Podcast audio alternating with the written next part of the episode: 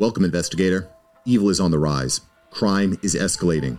Our mission is to eliminate the crime by exposing evil, examine why it manifests, and highlight the brave souls that confront it every day.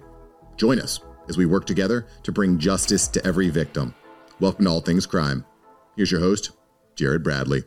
Yeah. A, a, uh, uh, a, little commentary on that. So, working it from a different vein and coming out of this about three and a half years retirement. And then I was very blessed at the end of my career as they would let me run amok with the evidence response team. And I, I was had an cr- incredible team. They were just very hungry.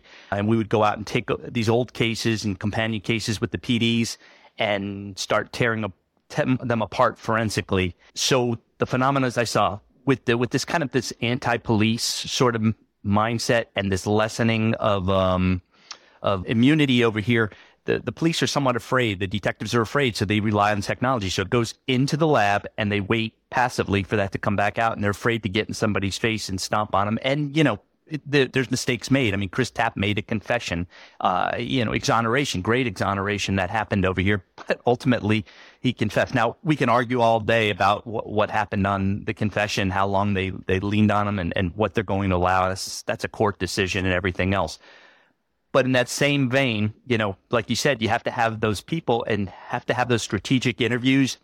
But over time, and let me inject this I, I tell them, everybody who comes to me and I talk to the forensic types mostly, and I do a little bit of training for them as well to prep for that that IAI certification test, which is brutal. I put it somewhere being beneath like maybe paramedic, but certainly above that 100, 100 some odd hour EMS.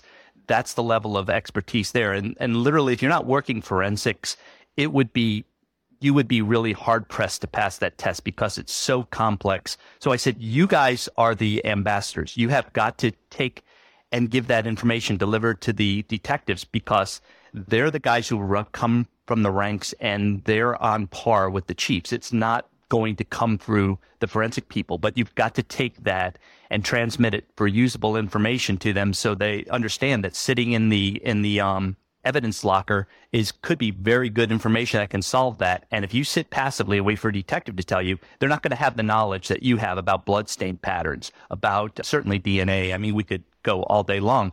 I said, additionally, if you go pre 1970s, the law really didn't allow for retention of a lot of this stuff. Court records, right. yes, but some it gets lost, man. So get past that. If it's gone, it's gone. And if you had it possible out there, you're going to get. And I think Joe, when I eventually read your book, people's allegiance and alliances changes sides, especially former girlfriends and ex spouses, because they're either terrified, right, and get them out of there and get them talking.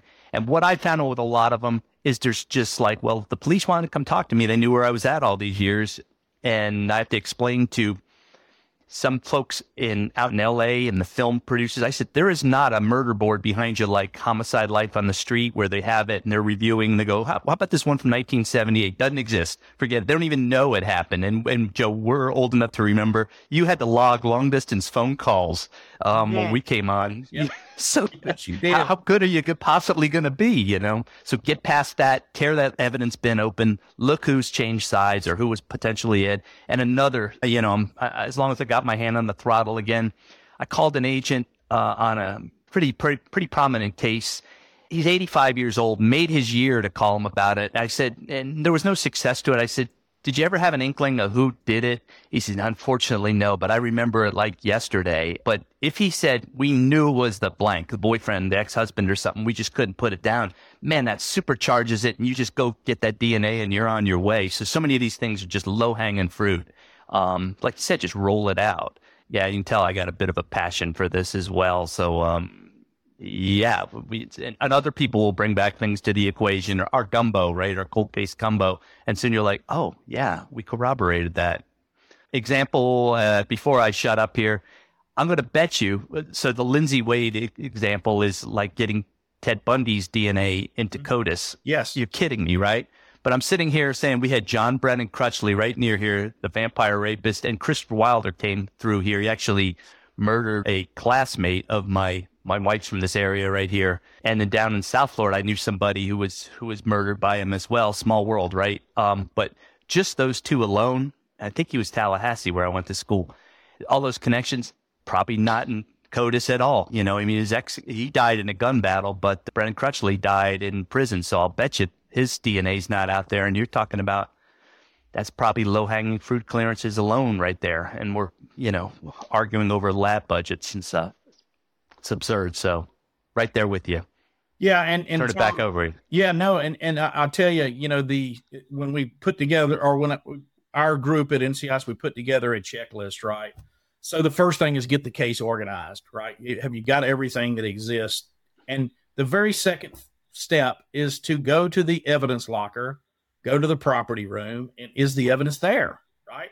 And not only go there and believe the documentation that you have in the file, whether that be evidence custody documents yeah, yeah. or a chain of custody or whatever, but physically review it, right?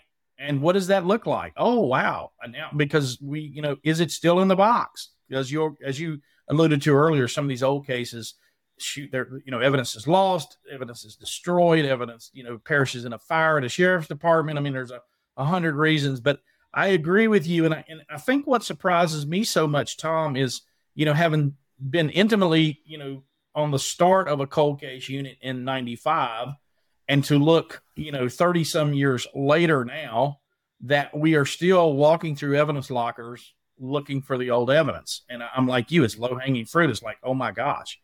And then, you know, DNA has gotten a lot better. I mean, let's, if you go back to some of the original DNA in, that we use in this country, RFLP, that never got into CODIS, right? That extraction and amplification method was never even in CODIS.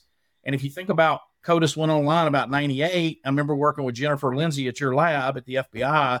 You know, think of all some of those people are now being released, right?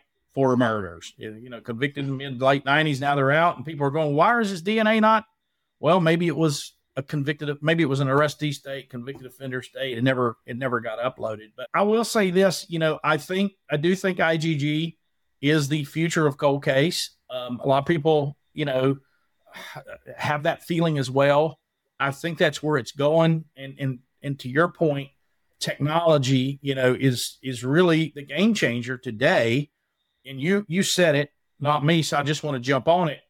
There, this defund the police movement, this you know, officers are very risk averse, right? Detectives are more risk averse because of things that that you could do years ago is is prohibited today, right? And and the the the feeling of of detectives in general is not what it used to be in terms of just bystander behavior on a hot homicide today. You know, folks won't even open their door for a neighborhood canvass you know and so you've got yeah. to rely on some of these some of these things but the book talks about you know what what in technology you know what i think is you know for some detectives is just which comes second hand to you tom you pick up a lab report here you see it's a partial profile primary contributor right mixed stain these things jump out right at you and i applaud you for encouraging all those csis right and those forensic folks whether they're you know from a from a you know, an official capacity or not, because that's one of the challenges right now with the detectives working the case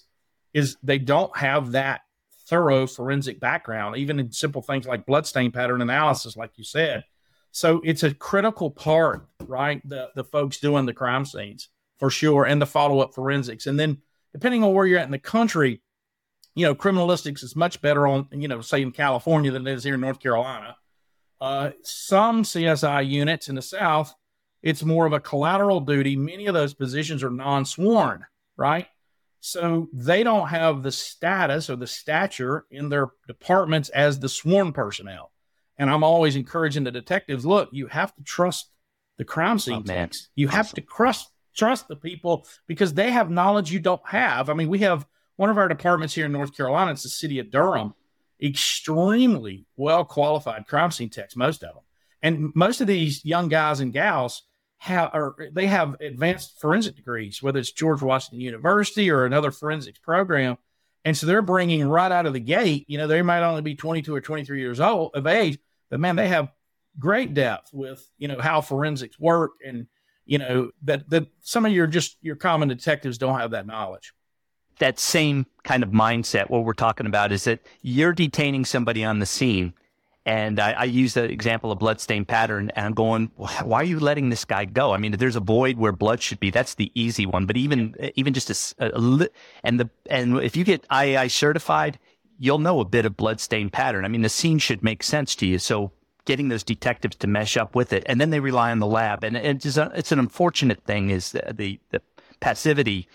It's hard to get people into detective bureaus because they don't want to get sued. They really don't want to deal with it. And why would you do? And so some of the contacts I have, I talked to them. I said, "How how is it like these days?" And they're like, well, "We're not even doing traffic stops. Why? I don't want to complain against me because I'm going to be you know tied up with that and everything else." And I'm going, "Okay, we got to get back to that." I mean, I know it's cyclical, maybe you know predates me a little bit, but 68, I I, I what I've read about was very passive, and things changed again, and I think things are going to change again. There's got to be some kind of exemption for the police to do that. But I do think that a checklist on how to work through this is going to be very helpful, uh, a roadmap. And they use that, by the way, in bloodstain pattern, create as a roadmap of what this stain is and everything else. So it can't be that far away from it. You know, it's if we can get politics removed from it, we might move someplace. But in the meantime, this ad hoc, uh, using these these good tools for us and getting those technicians to become to become apostles of carrying that message that that message forward. Example, as long as I'm rambling on here, is we had a school shooting and uh, it, was handled well. It was in the middle of a blizzard. We responded down to it, and the whole government and everything was closed. And here we are moving through the snow, and this unfortunate school shooting took place. And afterwards, I was I was able to get a Faro scanner after that. That changed things. But we need other crime scene units because we don't scan the scene. We're just degrading that scene. We're not getting stuff. We're not sitting. We're sitting on evidence, and it was a very slow process. So we borrowed something from the military. We had some guys, ComCam, the um, combat cameramen, come over and, and do some work with us. Well, they do very effective sensitive site exploitation. They know what it means, and this is uh, Jared and us from Ranger School, you don't sit on intelligence, which is kind of lost to the police department. Now the detectives do that really well, but a but a 24 hour turnaround on something, you could do it right then, you know. And the good detectives do. They're looking right at the casing and seeing the imprint Im, impact mark from the primer, and they know they're looking at, you know, they're looking at a Glock right away. The good ones will but we could do a better job at that, you know, to get that turnaround because it's sitting in there. That's something we borrowed from them. And I think that's, that's something we can do better at. We can do better at. And the way we carry that message forward is by those forensic pros, because like you said, they're so good. They're coming out with master's degrees from, from the, the universities and they can literally use, they, they're literally using the same books for the IAI certification. So they practically have it memorized when they come to the the, the test prep on this. I'm astounded how good they are compared to when I uh, went up to the Baltimore, D.C. area, and they're, they're fantastically well trained. So my point about that, if I can summarize it, was I had a talk with the boss, and I said, "Sir, ma'am, I cannot sit back passively when we have an active shooter, and then decisions are being made. As this is a, an evolving crime scene. I can remember the." It was a pretty. Uh, it was a prison takeover, and they were brutalizing these guards. Well, if I had been there and I explained this to them, I had been there, I could have told you what we need as evidence over there. I just, I don't need another responsibility or title or anything like that, but I need to be in your back pocket and, and advising that. So we can get to these forensic types and they become forensic advisors as that case progresses. You're going to make a good inroad to do it. And I, I I'm thinking Montgomery County did a great job on on that. One of the I'm, I'm speaking to the Lyon sisters uh, case out of there. Mm-hmm. And they had them right involved with that. It was very impressive. And, and what a difference when you see that happen. So I think we're getting to that. That's the way we're going to offset that passivity that's that's well deserved uh, from because this is such a cautious environment right now. So if we can speed up the forensics, I think we can offset and mitigate that that deleterious effect that's coming from them their inability to go out and interview people. But if you're making good, solid decisions, I think you can offset that quite a bit, and, and then it builds confidence, and everybody's relying on those good forensic processes and what they see. You can't you can't refute blood pattern spatter. You can't refute trajectory analysis on, on a car. You know, and when the faster you move that along, and the faster you make that unlab, uh, what's uh, unscientific then then you're moving very very quick. I guess that 48 hour period, you know, the first 48, right? Hey Joe, Tom, what... one of the things that we're doing here, at least with some of our training, I'm also involved with a group where we do some of the advanced training in North Carolina, and simple dowel rods that you buy at a Home Depot, right? And for trajectory analysis, you've seen this, Yeah. right? The, the car's, you know, it's a drive by. There's five shots in the car. Hey, and, and you got witnesses telling you they were at a certain place. Just sticking a dowel rod in the in the bullet hole gives you, the, Right. you know, just Yeah. a little bit of an idea from a detective standpoint. But one thing I think you might find interesting is that our coalition, we have a number of crime scene techs involved with our group. So they don't have any sworn right experience. It's all just from processing scenes. And, you know, as you know, they can look at a scene very differently because of their expertise. And we and that's been very helpful, particularly in the blood stain pattern analysis world, you know, directionality of blood. Hey, you know, your victim's sitting here, your suspect's here. It looks like he was hit four times, you know, based on the impact and the cast off, right? And and the detective's looking at it like, what is this? And but they're able to at least bring that, you know, some of those thought process to the table. So I just wanted you to be aware of that. I don't know Yeah. if, if you've seen that in other areas or or not. Thanks for joining us. Your attention today brings us one step closer to exposing and eliminating the evil that brings crime to our communities. Hit subscribe and share this episode. Together, we will bring justice to every victim.